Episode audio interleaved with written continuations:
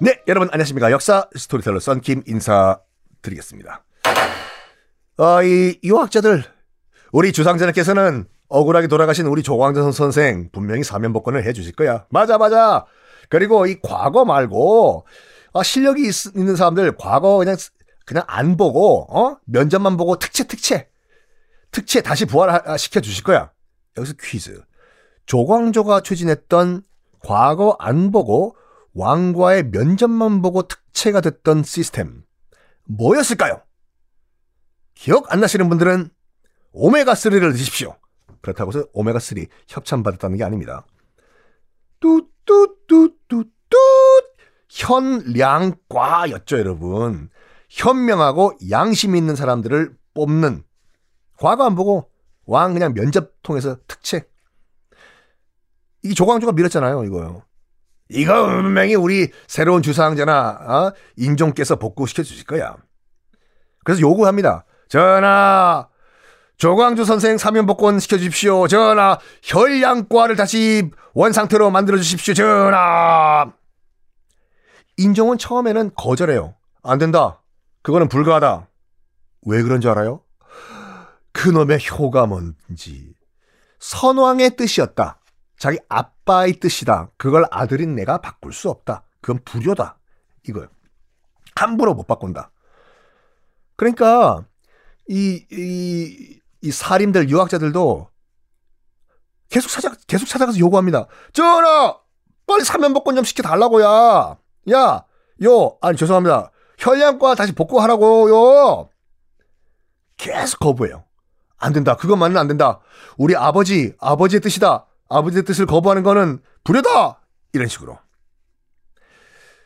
어, 그러면서도 뭘 하냐면, 참, 그, 이런 인종 같은 인물이 있으면 법이 필요 없어요. 일단 고기를 일단 안 먹어요. 고기. 고기를 왜 안 먹습니까? 불교 신자입니까? 아니요. 지금 3년상 치러야 되잖아요. 아버지 돌아가신 후에. 원래는 상중, 그, 아, 이, 이, 돌아가신 그 기간에는 상중에는 이, 특히 왕이 죽었을 경우에 왕족이 죽었을 때는 고기 먹으면 안 돼요. 그런데도 예외적으로 먹었어요. 특히 세종대왕이 먹었잖아요. 세종대왕은 고기 없으면 밥을 거부했던 분이었어요. 그러니까 아버지가 태종 이방원 킬방원이었잖아요. 아버지 태종 이방원이 죽을 때 유언이었다니까 그게요.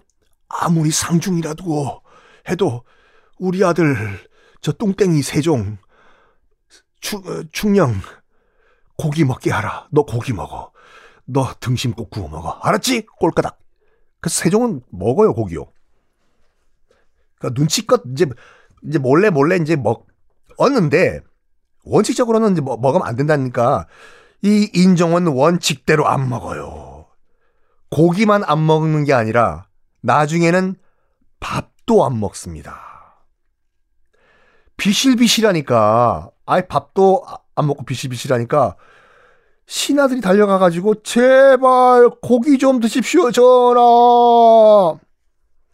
안 된다. 고기를 먹는 거는 그건 법 위반이다.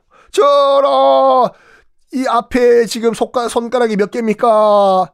두 개다. 네 개입니다. 앞이 안 보이시는구나, 전하. 삼겹살이라도 구워 드십시오. 안 된다. 안 먹는다. 거식증에 빠져버려요. 맞습니다.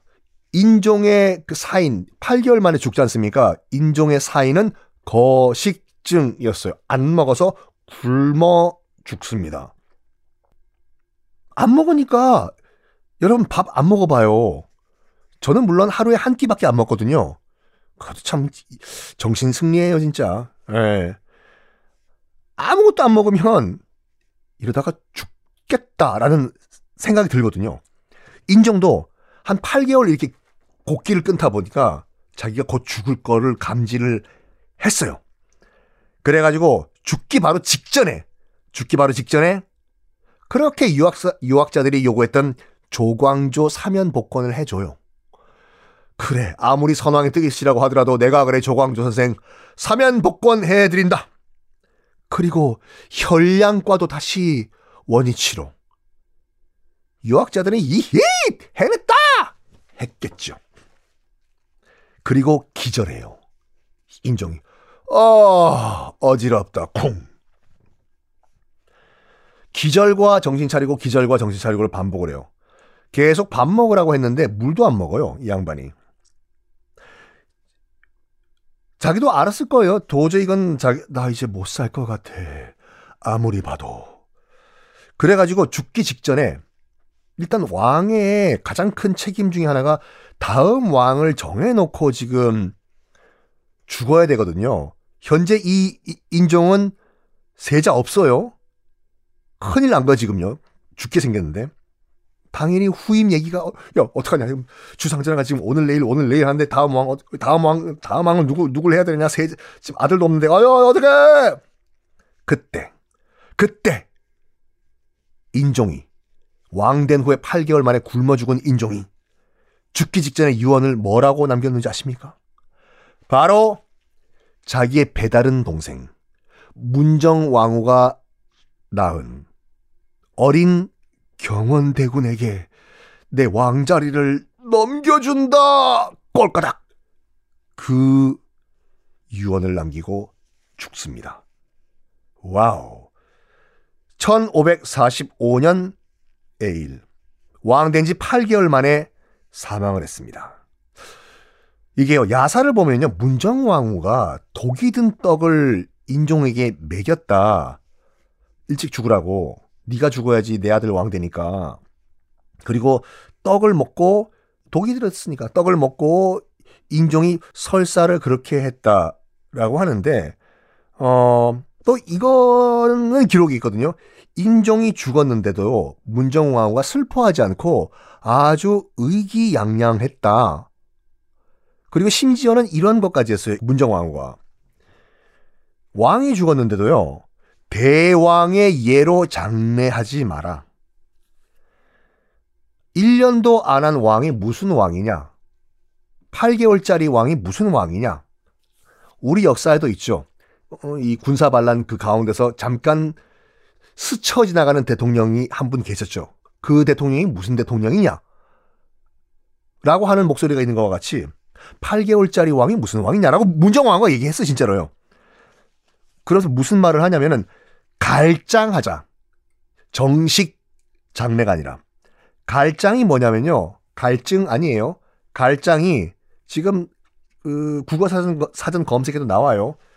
급하게 빨리 약식으로 장례를 치르는 것이 갈장이거든요. 8개월짜리 왕이 무슨 대왕이야.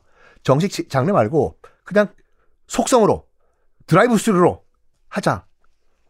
요걸 봤을 때는 뭔가 의심스러운데 역사는 그렇지만 인종의 사연을 공식적으로 뭐라고 기록했을까요? 궁금하시죠? 주말 잘 보내십시오.